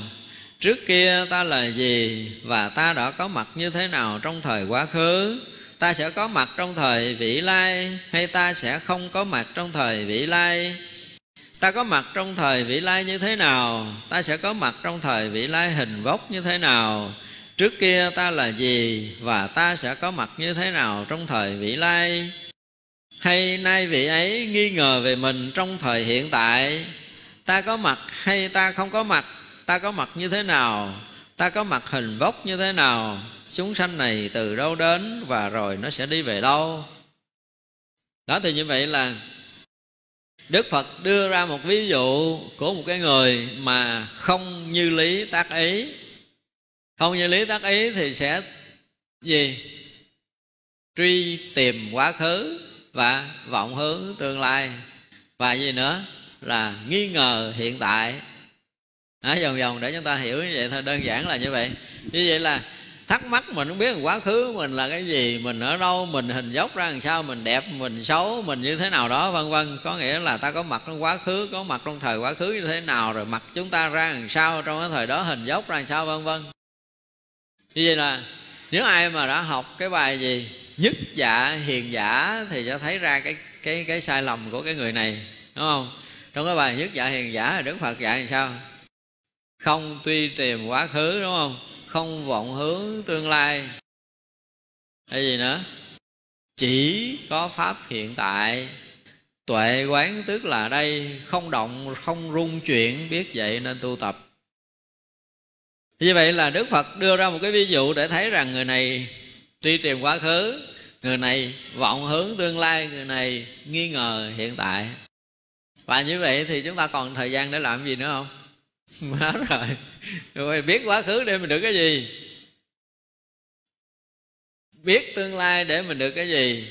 Và hiện tại thì mình cũng nghi ngờ mình luôn nữa. Tức là nghi ngờ về quá khứ, nghi ngờ tương lai, nghi ngờ về hiện tại. Thì như vậy là người này không bao giờ có một phút giây mà an tâm ở trong thiền định cả. Đó đó là cái thứ nhất mà đức phật đưa ra một cái ví dụ là người không như lý tác ý. À, người không như lý tác ý. Với người không như lý tác ý như vậy một trong sáu tà kiến được sinh khởi lên. Một là ta có tự ngã. Tà kiến này sinh khởi với người ấy như thật như trơn ta không có tự ngã, tà kiến này khởi lên, người ấy như thật, như chân. Do tự mình, ta tưởng tri, ta có tự ngã. Tà kiến này khởi lên với người ấy như thật, như chân. Do tự mình, ta tưởng tri, ta không có tự ngã. Tà kiến này khởi lên với người ấy như thật, như chân. Không do tự mình, ta tưởng tri, ta có tự ngã tà kiến này khởi lên với người ấy như thật như chân? Hay tà kiến này khởi lên với người ấy, chính tự ngã của ta nói, cảm giác, hưởng thọ, quả báo, nghiệp thiện, nghiệp ác đã làm chỗ này, chỗ kia. Chính tự ngã ấy của ta là thường trú, là thường hằng, là hằng tồn, là chuyển biến là sẽ vĩnh viễn tồn tại. Này các tỷ kheo như vậy gọi là tà kiến. Kiến trù lâm kiến hoang vu kiến hí luận kiến tranh chấp kiến kiết phượt này các tỷ kheo trói buộc bởi kiết sử kẻ phàm phu ít nghe không được giải thoát khỏi sanh già chết sầu bi khổ u não. Ta nói kẻ ấy không thoát khỏi khổ đau. Rồi đức phật bây giờ nói tới cái uh, sáu cái tà kiến sai lầm của tất cả chúng sanh. Và nếu mà mấy người này, những người mà còn rớt trong sáu cái tà kiến sai lầm này thì đức phật dùng một câu cuối cùng gì? Ta đoan chắc là người này khổ. Chứ không thể nào mà vui được nếu còn sáu cái tà kiến này. Thì thứ nhất là gì? Sinh khởi là ta có tự ngã. Mình thấy có tự ngã không? Thấy có mình không? Ngã là gì? Ngã là gì chúng ta có thể định nghĩa một cách mà dễ hiểu nhất, ngã là ta là mình Thấy chưa? Có tự ngã là có mình Có mình, cho nên là sao? Mình thấy mình khác với mọi người cái đã, Đúng không? Mình khác với cái ờ, mọi duyên bên ngoài Mình khác với mọi thứ Khi nào mà mình thấy có mình ở đây khác với mọi thứ, Tức là gì? Tức là có ngã khi nào mình thấy có sự hiện hữu mình, tức là ngã đã sinh khởi. Và ngã sinh khởi thì chắc chắn là ô bi khổ não sẽ xảy ra. Đó là cái điều mà đức phật nói rất là rõ ràng. Như vậy là trong lý luận, trong cái sáu cái tà kiến này ta có ngã, thì đương nhiên là tà kiến nó xảy ra. Còn cái ta không có ngã, bây giờ mình cảm giác là mình, một là mình có bản ngã, tức là có sự hiện hữu của mình ở đây hoặc là mình ở đây nhưng mình không chấp nhận sự hiện hữu của mình. Chứ không phải là mình đạt tới cảnh giới vô ngã nha. Cái này là cái tư kiến cái tà kiến phát sinh là mình không chấp nhận mình có tự ngã. Thì vậy là có một người không chấp nhận có tự ngã. Đây là một cái dạng tà kiến. Còn khi mà chúng ta hiểu được đến tận cùng cảnh giới vô ngã là một cái loại trí tuệ để thấy biết vô ngã là một cái chuyện khác. À, chuyện đó thì sau này sẽ nói nhưng mà ở đây đức phật đang nói tới một người đang bị vướng trong tà kiến. Là thấy mình có tự ngã, tức là có một cái của mình. Và bây giờ theo cái kiểu học hiểu gì đó, mình lại không chấp nhận mình có tự ngã. Tức là không có chấp nhận có mình. Nhưng mà không chấp nhận nó đúng hay là không đúng, mình đang hiện hữu thân tâm ở đây mà. Mình đang hiện hữu sự hiểu biết mình ở đây như vậy là nói mình không có ngã thì nó cũng là một cái dạng tri kiến, một cái dạng tà kiến chứ không phải là thấy đúng. Khi nào mình hiểu cái ngã mình nó là gì, thì lúc đó chúng ta mới tu tập, mới đạt tới một cái chỗ tận cùng đến cái mức độ mà đạt được cái thiền định, phá vỡ được cái ngã chấp vi tế để chúng ta đạt được cảnh giới vô ngã đó đó, thì lúc đó mới gọi là trí tuệ vô ngã phát sinh nha, còn bây giờ mình không chấp nhận, mình có nhã là tà kiến. Chứ không phải là đúng. Chúng ta nên nhớ như vậy. Thật ra ở đây mà không có tự ngã, ta không có tự ngã là cũng là một tà kiến theo đức phật nói mà rõ ràng là người đó đang rớt vào tà kiến. Và tà kiến này khởi lên như thật, như chân, tức là người đó thấy như thật, là quán sát cái kiểu gì đó để thấy mình không có ngã. Nhưng không phải quán sát để thấy mình không có ngã là một cái điều sai chứ không phải là đúng đâu. Trừ trường hợp chúng ta đạt tới thiền định và phá trừ vô minh ngã chấp tận cùng á, thì lúc đó chúng ta ở trong cảnh giới vô ngã thì không phải là chấp hay là không chấp. Không phải nói ta có ngã hoặc là ta không có ngã nữa, tới chỗ đó là không còn nói có ngã hoặc là không ngã gì. Đó là một cái cảnh giới thật hiện hữu, không có ngã và không ngã trong này thì đó là một cái cảnh giới hoàn toàn thật xảy ra khi mà chúng ta phá trừ được vô minh ngã chấp. Còn bây giờ chúng ta còn vô minh, còn ngã chấp mà chúng ta từ chối bản ngã của mình là mình tà kiến đối với cái nhìn đức phật là như vậy. Do tự mình ta tưởng tri, ta có tự ngã. Ở đây là tưởng tri tức là mình dùng ý tưởng để mình thấy mình có ngã, hoặc là tưởng tri chúng ta không có ngã thì nó cũng là một cái dạng dạng tà kiến rồi do không tự mình mà ta tưởng tri có tự ngã. Tà kiến này sinh khởi. Hai tà kiến khởi lên với vị ấy. Ở phần này thì kéo dài nè. Chính tự ngã của ta nói là cảm giác. Có tự ngã, có thân này, có tâm mình. Có thân mình, có tâm mình thì chúng ta có cảm giác buồn thương giận ghét rồi, đúng không? Có cảm giác khổ vui rồi. Gọi là theo cái nhìn của ngũ quẩn thì có sắc là chắc chắn là sẽ có thọ. Thọ cảm sẽ phát sinh ở nơi thân tâm này của mình. Như vậy là khi mà đã có ngã rồi á, thì sẽ có cảm giác. Rồi chúng ta thụ hưởng cái cảm thọ, cảm giác đó. Thấy chưa? Và khi chúng ta thụ hưởng cảm thọ, cảm giác nơi thân rồi thì sao? Thì nghiệp báo sẽ phát sinh có ai cả hưởng cái cảm thọ, cảm giác nơi thân là không có nghiệp không? Chưa từng có. Chưa từng có. Chúng ta hưởng cái gì nó cũng sanh nghiệp. Chúng ta mới thấy được điều này. Chưa hưởng nội cái tác ý thôi là cũng đã tạo nghiệp rồi, chưa nói là cái việc chúng ta sẽ hưởng cái điều gì. Thì đây là cái điều mà đức phật nói rất là rõ. Đức phật dẫn khởi những cái tà kiến phát sinh ở nơi tâm con người để con người dẫn tới khổ đau là từ khi người ấy cảm giác mình có hiện hữu ở đâu đó. Đúng không? Chúng ta cảm giác mình hiện hữu ở đây, hoặc là hiện hữu ở đâu. Cảm giác mình có thân, hoặc là có tâm, có mình ở đâu đó hiện hữu trong nhân gian này.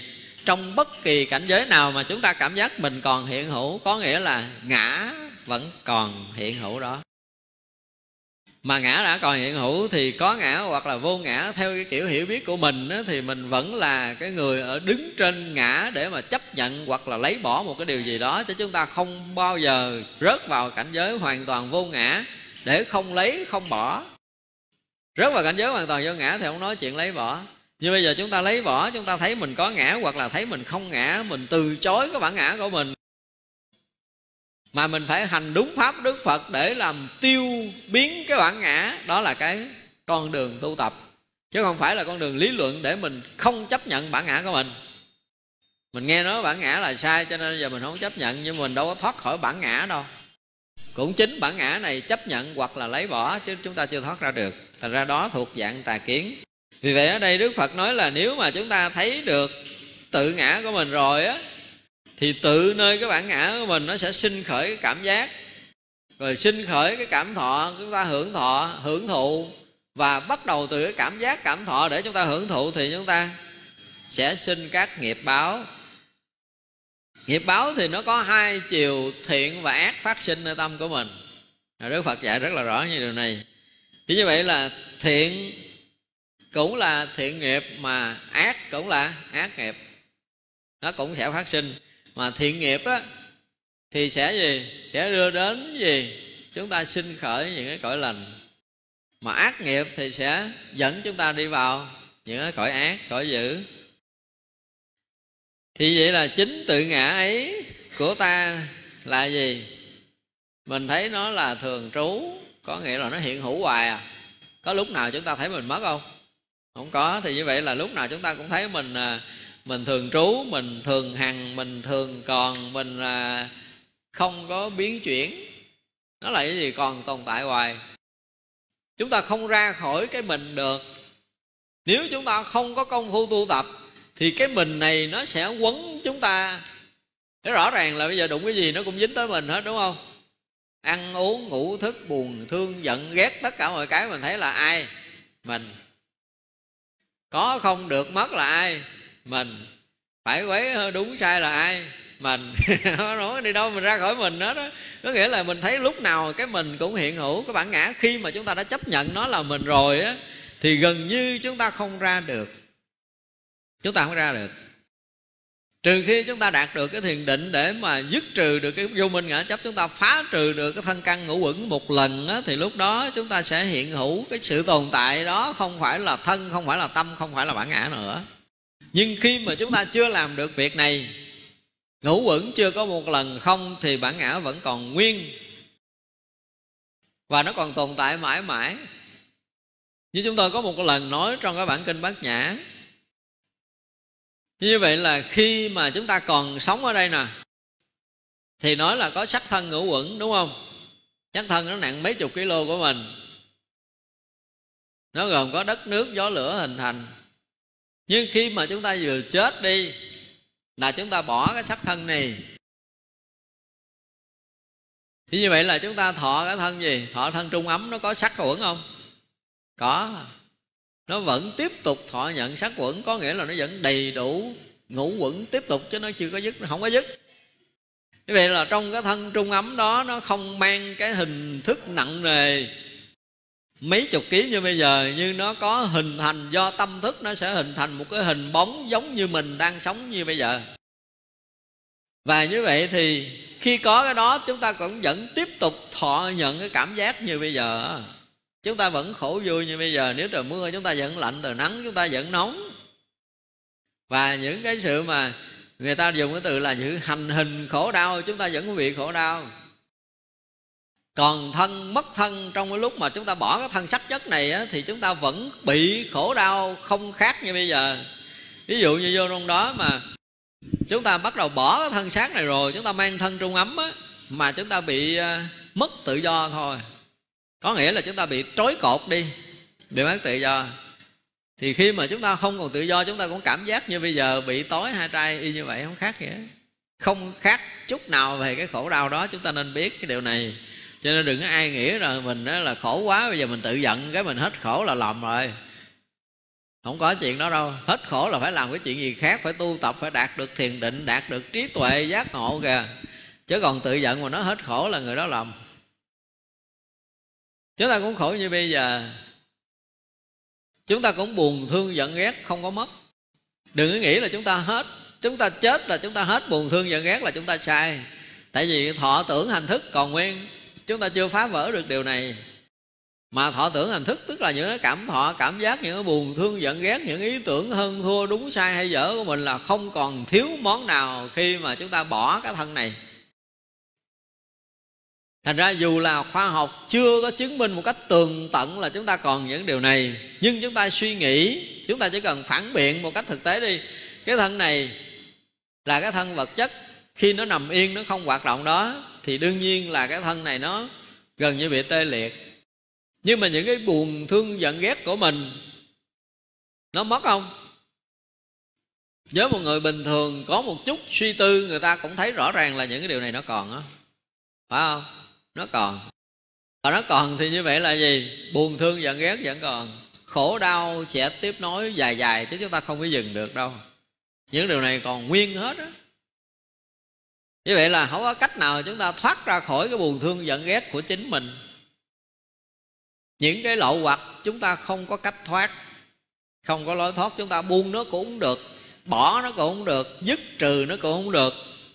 Nếu như tại đây chúng ta không có công phu thiền định, chúng ta không có trí tuệ để phá trừ những cái vô minh lậu hoặc này, thì chúng ta sẽ mang nó đi mãi mãi.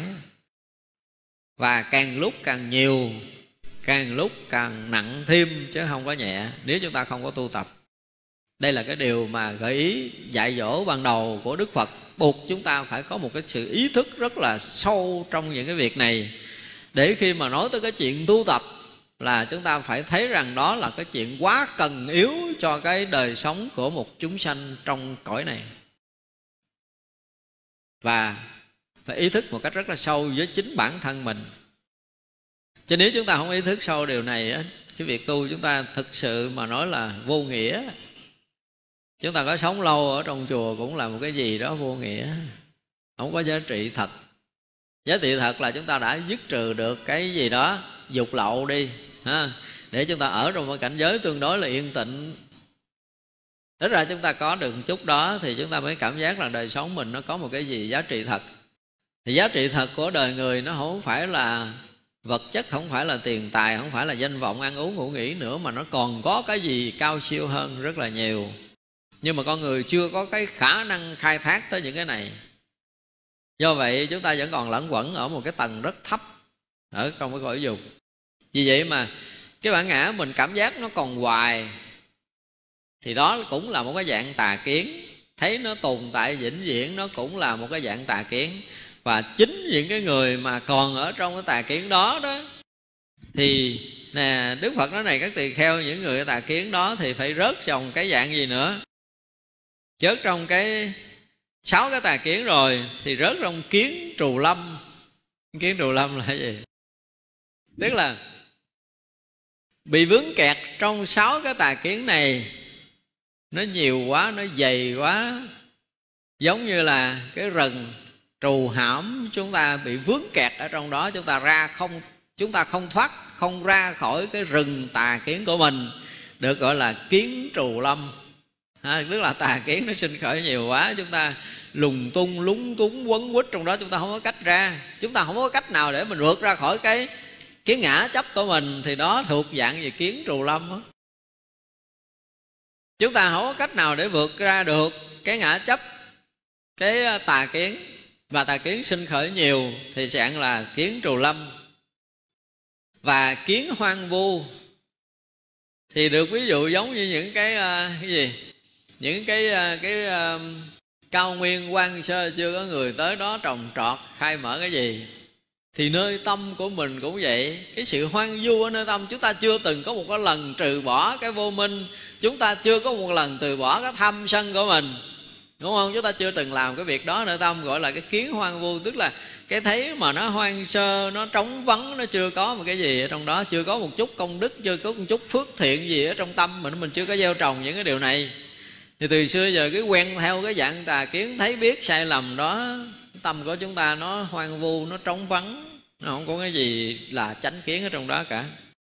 Thì kiến hí luận, kiến hí luận là cái gì? Cái này là dễ hiểu rồi, đúng không? Những cái thấy hiểu của mình thuộc cái dạng mà à, biện bác thuộc dạng là lý luận lý lẽ để mà chúng ta có thể sinh khởi những cái kiến chấp sai lầm tranh cãi với nhau. Những cái kiến tranh chấp đó thì giờ ví dụ như chúng ta học cái điều này cái mình thấy mình đúng và người kia học không có giống mình cái thấy người ta sai và mình bảo thủ mình chấp trước cái hiểu biết cái kiến thức của mình để sinh cái sự tranh cãi tranh chấp với nhau gọi là kiến tranh chấp rồi kiến kiết phược kiến kiết phược là gì? Kiết phược có nghĩa là sự trói cột. Mình có cái thấy gì bị trói cột không? Ví dụ nha. Ví dụ như bây giờ hiện tại là ở xã hội này là nam nữ lớn lên rồi sao? Bắt buộc phải à, lấy chồng phải có một cái lễ gì? Để cưới, rồi có giấy gì, hôn thú. Giấy hôn thú đó là cột nhau. Đúng không? Giấy hôn thú là hết thoát cả đời rồi. Không? khi mà để mà chấp nhận mà ký hôn thú, có nghĩa là ký kết cái hiệp định trói cột. Không? thì cái kiến trói cột nó cũng gần giống như cái dạng đó. Có nghĩa là mình mình thấy, ví dụ như bây giờ là, nhà người này là bạn của mình mà đã chấp nhận là bạn thân mình là phải như thế này phải như thế kia phải như thế nọ không được quyền làm cái này không được quyền làm cái kia không được quyền làm cái nọ thì mới được quyền là cái người à, người tri kỷ của tôi. Người tri kỷ của tôi có nghĩa là người này phải bị một số những cái ràng buộc đó. Giống như bây giờ chúng ta à, thực tế nhất là khi chúng ta vào chùa nếu chúng ta không học hiểu cho đúng á cũng có rất là nhiều người hiểu lầm là khi vào chùa là phải bị cái nội quy này, bị cái nội quy kia, bị nội quy nọ để nó ràng buộc với nhau. Thì đó gọi là cái kiến, kiết phượt là cái thấy hiểu để trói cột, để cầm cộng để vướng mắt với nhau. Đó gọi là kiến kiết phượt và này các tỳ kheo, bởi những cái kiết sử này, tức là 10 kiết sử mà chúng ta đã đã đã đã học, nói tới, nói lui, nói kỳ trước rồi đó không? từ cái ờ, nghi rồi cái thân kiến rồi giới cấm thủ rồi cái tham tham cõi dục, cõi sắc, cõi vô sắc rồi cái tạo cử rồi tới cái cái mạng, rồi tới cái vô minh, tà kiến, vân vân như vậy là nếu chúng ta tu tập mà không dứt trừ được những cái tà kiến, rồi kiến trù lâm, kiến hoang vu, kiến lý luận, kiến tranh chấp, kiến kiết phượt đồng thời không phá trừ được cái kiết sử, thì sao không bao giờ thoát khỏi sanh già sầu bi khổ não. Không bao giờ thoát ra được. Mà chúng ta có thoát được cái nào chưa? Hỏi thiệt là chúng ta tu tập lâu nay chúng ta thoát được cái gì? Chưa ra được. Cái gì hết? Có nghĩa là còn nguyên. Cái gì nữa? Sanh già chết. Ô bi khổ não sẽ tiếp tục còn. Và ta nói cái ấy không thoát khỏi khổ đau. Đó là lời khẳng định của đức phật á đức phật khẳng định nếu mà chúng ta còn những cái kiến giải này, còn những cái tà kiến này, còn nguyên kiến sử này thì chắc chắn là chúng ta sẽ khổ đau tiếp nối triền miên trong sanh tử không có ngày cùng. Và khi nghe đức phật nói tới đây, chúng ta có cảm giác gì không? Thật sự chúng ta có cảm giác gì không? Cái này phải nói thật tâm đi, có không? Chúng ta cảm giác sợ sinh tử không? Có sợ u bi khổ não sắp sửa xảy ra với mình tiếp nối nữa không? Nếu chúng ta không phải sợ thì phải coi chừng đợi phật di lặc ra đời.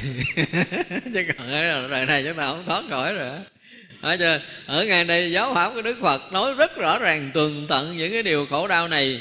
Và khi mà nói rõ ra những cái điều này để chi? Để chúng ta thức tỉnh. Chúng ta thực sự phải thức tỉnh với cái sự thật này là mình vẫn còn nguyên tất cả những cái tà kiến mình còn nguyên tất cả những kiến chấp sai lầm. Mình còn nguyên 10 cái tập nhân đau khổ. Mình còn nguyên cái kiết sử để trói buộc chúng ta trong sinh tử không ra được. Chúng ta còn nguyên mọi thứ. Và quyết lòng tháo gỡ. Thấy chưa? Chúng ta phải quyết lòng tháo gỡ. Thực sự đó là cái tâm ý của người bắt đầu phát khởi cái việc tu tập á. Dù trước kia chúng ta học hỏi như thế nào kiến giải chúng ta làm sao, trình độ chúng ta như thế nào, chúng ta đang ở địa vị gì. Nhưng mà thực sự là dù là địa vị gì ở trong cái cõi phàm trần này mà chúng ta còn nguyên tất cả những cái điều này thì sao? Sinh tử sẽ sẽ tiếp nối, khổ đau, u bi, khổ não vẫn còn nguyên. Và đức phật khẳng định kẻ ấy là không thoát khỏi khổ. Đức phật đóng dấu rồi. Không? Bây giờ thoát khỏi khổ và chính bản thân mình cũng đang bị lấn quấn bị khổ đau và điều này mỗi người trong chúng ta phải tự nghiệm lại. Chính chắn mà nghiệm lại một cách sâu sắc để thấy rằng rõ ràng là bây giờ mình bị bích lối á. Thì nếu mà có tiền, có và có danh, có lợi, có sắc đẹp, ăn ngon, ngủ kỹ mình thoát khỏi này không? Không có giải quyết được cái gì trong những cái này đó thì rõ ràng đó không phải là con đường của mình. Đúng không? Tiền bạc danh vọng không phải là con đường thoát khổ. Chúng ta phải thấy rõ ràng cái điều này. Thì như vậy là con đường thoát khổ là con đường khác thì lần hồi chúng ta sẽ được đức phật dạy. Này trắc tỷ kheo một vị thánh đệ tử nghe nhiều. Nãy giờ nãy giờ là đức phật nói cái người chưa từng học chưa từng gần gũi thiện tri thức chưa gần hành theo thiện tri thức chưa từng gần gũi các bậc chân nhân thì sẽ bị những cái tà kiến đó. Thì bây giờ đức phật bắt đầu mở đường ha, mở đường các vị thánh đệ tử nghe nhiều, được thấy các bậc thánh, thuần thục pháp của các bậc thánh, tu tập pháp các bậc thánh, được thấy các bậc chân nhân, thuần thục các pháp các bậc chân nhân, tu tập pháp các bậc chân nhân, tuệ tri các pháp cần phải tác ý. Tuệ tri các pháp không cần tác ý. Vị này nhờ tuệ tri các pháp cần tác ý, nhờ tuệ tri các pháp không cần tác ý nên không tác ý các pháp không cần tác ý và tác ý các pháp cần tác ý. Đó khi mà chúng ta học hiểu gần gũi các vị thiện tri thức rồi thì thứ nhất là chúng ta phải tuệ tri đủ cái trí tuệ để chúng ta hiểu biết cái gì cần phải tác ý và cái gì không cần tác ý. À, cái chỗ này là cái chỗ mà đức phật bắt đầu gợi ý cho chúng ta thấy rõ thì nếu như chúng ta được gần gũi các bậc chân nhân, gần gũi các bậc hiền thánh, được nghe, được học tất cả những cái điều hay, những cái chân lý từ đức phật và các bậc thánh hiền rồi, thì lúc đó là tuệ tri, các pháp, một cách tường tận cái nào cần để tâm, cái nào không cần để tâm. Giống như đức phật dạy phải không? Không tuy tìm quá khứ là mình dứt khoát là không bao giờ tuy tìm quá khứ nữa không vọng hướng tương lai là dứt khoát không bao giờ vọng hướng tương lai nữa. Tức là nếu vọng hướng tương lai là cái pháp không cần tác ý cho nên chúng ta phải tuệ tri cái pháp không cần tác ý chúng ta đừng bao giờ tác ý. Những pháp nào cần tác ý thì chúng ta nên tác ý. À, đó là cái mà chúng ta phải hiểu cái lập luận đó chúng ta phải làm sao phải hiểu được. Cái kiểu mà học kinh nguyên thủy nó có những cái lập luận nó nó xưa xưa cổ cổ nhưng mà giờ chúng ta vẫn còn ứng dụng được phải không? Có nghĩa là cái gì cần nghĩ thì chúng ta nghĩ cái gì không cần nghĩ thì dẹp qua một bên mình làm được không đơn giản vậy chứ mà làm không được á Đúng không? Rõ ràng là mình đâu có muốn nhớ cái chuyện quá khứ đâu mà ngồi ờ, muốn thiền 5 phút mà cái chuyện cũ nó trào ra hoài mình không có dừng được. Có nghĩa là vẫn còn sinh khởi, vẫn còn tác ý. Như vậy là cái lực của mình tu tập cho tới một cái ngày nào đó tức là những pháp cần tác ý thì chúng ta tác ý. Có nghĩa là chúng ta cần tác ý cái gì thì ở phần sau đức phật nói. Nhưng mà ở đây ví dụ như bây giờ chúng ta cần tác ý là chúng ta quán xét các pháp là nó vô thường. Ví dụ vậy đi. Thì đó là cái pháp chúng ta cần tác ý. Chứ còn nếu mà chúng ta thấy tất cả mọi cái đều là thật là cái pháp không cần tác ý. Như vậy là khi thấy cái thân này là thật là pháp không cần tác ý thấy cái, cái thân này là ta, là của ta, là tự ngã của ta, là pháp không cần tác ý. Như vậy mỗi khi mình thấy có mình thật hiện hữu ở đây là pháp không cần tác ý. Không? mỗi khi mình thấy mình buồn, mình thương, mình giận, mình ghét ai là pháp không cần tác ý. Mình thấy cái này được, cái kia mất, cái này khổ, cái kia vui là các pháp không cần tác ý. Cho nên chúng ta không dự vào tất cả những cái được mất ở thế gian là pháp cần tác ý vì cái việc này mình làm được không?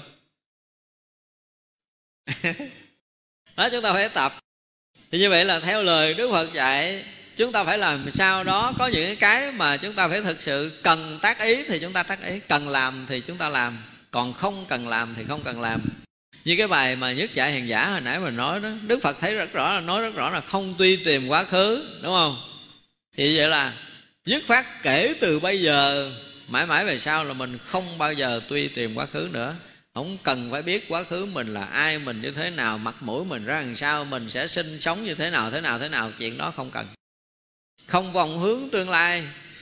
Để mình thấy rằng mình sinh đi đâu, mình về đâu, mình được cái gì cái gì, việc đó không cần. Và là gì? Chỉ có pháp hiện tại. Đức Phật dạy rất là rõ, phải không? Tuệ quán tức là đây. Không động, không rung chuyển biết vậy nên tu tập. Nhưng mà thực sự không có mấy ai đủ cái lực để có thể thấy được một cái điều mà đức phật khẳng định ra chỉ có pháp hiện tại. Cái hiện tại, hiện tiền này là một cái không từng động, không từng rung chuyển. Và cái hiện tại này chính là tuệ quán tuệ quán là một cái hiện thực hiện hữu không động không rung chuyển. Nếu một người biết thì đức phật dạy là biết như vậy nên tu tập. Nhẹ quá wow, không? Nghe rất là nhẹ. Nhưng bây giờ với mình ở đây mình học phật lâu nay mình đủ sức để khẳng định rằng chỉ có pháp hiện tại này không? Mình đủ sức để có thể cảm nhận là tuệ quán đang hiện hữu ở đây chưa? Chưa đúng không? Chúng ta không làm được điều này cho nên chúng ta không thực hiện được điều đức phật dạy. Nếu như một cái ngày nào đó chúng ta tự hay ra được một cái sự thật á, là cái hiện hữu đây chính là tuệ quán. Cái hiện tại chính là tuệ quán. Hiện tại này là cái không động, không rung chuyển. Hiện tại này nó không có bóng dáng của quá khứ và vị lai. Hiện tại này là không không gian, không thời gian. Nếu như biết được như vậy thì mới được được gọi là tu tập. Đó, thì vậy là đức phật dạy chúng ta đừng có đừng có vọng hướng quá khứ, đừng có tuy tìm quá khứ, đừng có vọng hướng tương lai nữa. Thì cái bài đó là một cái bài rất là ngắn gọn. Và nếu như chúng ta thực sự mà học thuộc cái bài này để chúng ta hành trì thì rất là tuyệt vời. Ở đây thì thì cái phần mà tà kiến hồi nãy thấy rõ ràng là cái người sinh tà kiến là người tuy tìm quá khứ, người sinh tà kiến là người vọng hướng tương lai. Thì nếu như chúng ta không tuy tìm quá khứ, không vọng hướng tương lai, chúng ta ở cái pháp hiện tại thay được cái tuệ quán đang hiện hữu, hiện tiền ngay tại đây và bây giờ, nó là một cái gì đó nó không động, không lưu chuyển, nó rõ biết được quá khứ, rõ biết được vị lai, nó rõ biết được hiện tại, thì đó chính là tuệ quán của mình. Và ở đây dùng cái từ là tuệ tri các pháp. Cần tác ý và không cần tác ý. Thì cái pháp mà cần tác ý tức là gì? Là tuệ quán hiện tiền của mình là cái pháp cần tác ý. Cái pháp không cần tác ý là gì? Là những cái vọng động để hướng vào quá khứ và vị lai. Nói cho rõ ràng là ở đây nếu chúng ta tuệ tri, cái pháp cần tác ý và pháp không cần tác ý, cái nào cần tác ý thì chúng ta tác ý giống như trong kinh kim cang, phải không? Đức phật à, nói gì? Không nên trụ nơi sắc mà sanh tâm, không nên trụ nơi thanh hương vị xuất pháp mà sanh tâm. Nên sanh tâm ở cái chỗ vô trụ. Thế là, nếu mọi người mà thấy được tất cả các pháp đều vô trụ là cái gì? Là cái pháp cần tác ấy còn nếu mà sanh à, tâm nơi là sắc pháp nó đẹp hoặc nó xấu, âm thanh hay hoặc là dở, mùi này thơm hoặc là hôi, cái vị này ngon hoặc là dở, rồi cái xúc chạm này trơn láng, dễ chịu hay là khó chịu, cái ý mình thích hay là không thích, vân vân, thì những cái đó là những cái không cần tác ý. Đó. Như vậy là khi chúng ta học được những cái điều này để chúng ta bắt đầu ứng dụng, thì cái gì mà nó dính mắt với trần tục tức là cái gì? Lậu hoặc thì chúng ta không nên tác ý tiếp tục nữa. Cái gì mà nó vượt thoát những cái dính mắt của trần tục thì chúng ta nên bắt đầu tác ý. Đúng không? Đơn giản như vậy. Việc này dễ làm hay khó? À, thì làm sao mà chúng ta còn những đoạn sau rất là dài, nhưng ít ra chúng ta phải nắm bắt được cái điều quan trọng cho mình ở đây. Nếu chúng ta còn sinh khởi những tà kiến, còn thấy có mình, còn thấy có ta, còn thấy có ngã có ngã hoặc là không ngã, có ta hoặc là không có ta, mà khi có ta thì sẽ có cảm giác cảm thọ. Có cảm giác cảm thọ thì sinh tiếp tục nghiệp báo của mình, chứ không phải dừng. Và chúng ta có những cái kiến giải tà kiến từ cái kiến ờ, trù lâm, cái kiến hoang du kiến hí luận, tức là tất cả những cái thấy biết mê lầm sinh khởi nơi tâm của mình thì mình vẫn còn bị tiếp tục sinh tử luân hồi. Và ngày nào mà cái ta còn hiện hữu, ngày nào mình cảm giác mình còn hiện hữu trong trần gian này thì còn tất cả mọi cái u bi, sầu, đau, khổ, não liên tục sinh khởi và sinh tử tiếp nối với mình.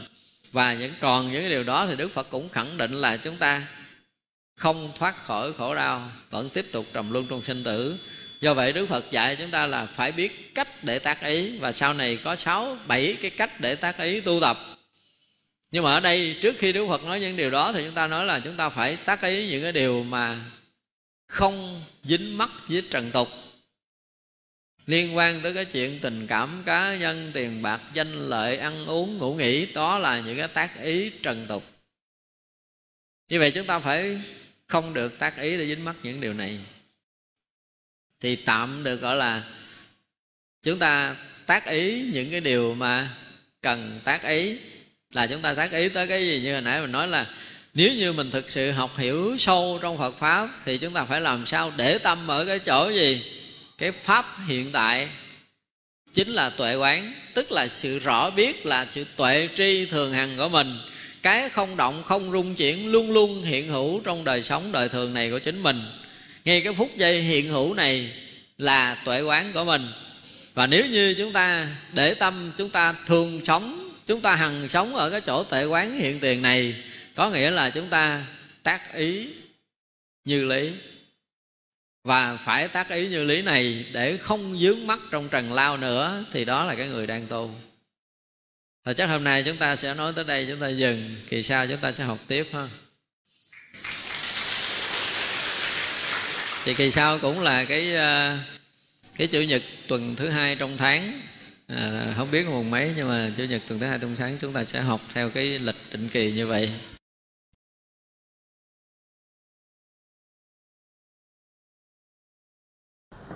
Chúng ờ, sanh vô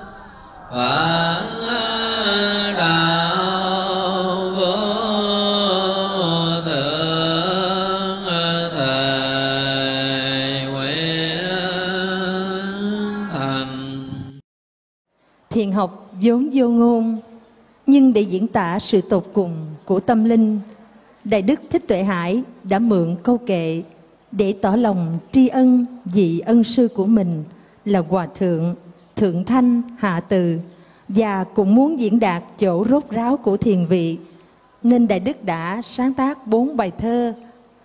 Bài thứ nhất Đạo Ca, bài thứ hai Tặng Đời, bài thứ ba Dạo Biển và bài thứ tư Bát Nhã Hôm nay con xin được diễn ngâm bốn đoạn thơ trên.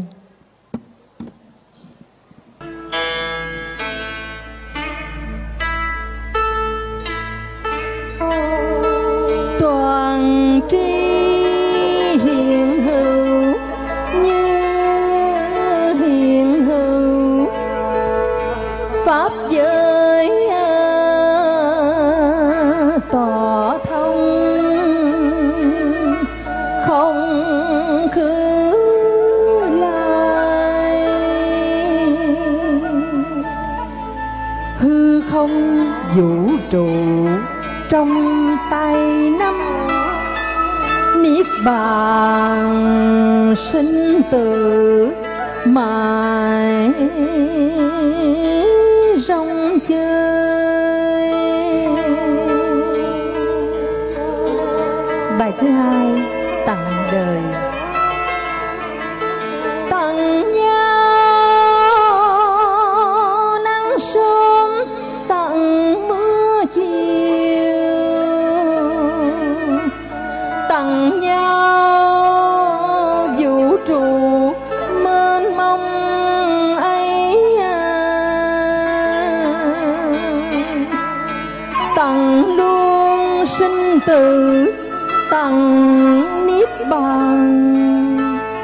tăng cả nguồn vui.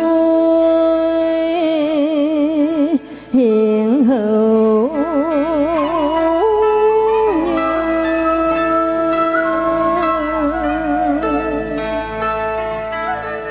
Bài thơ thứ ba vào điện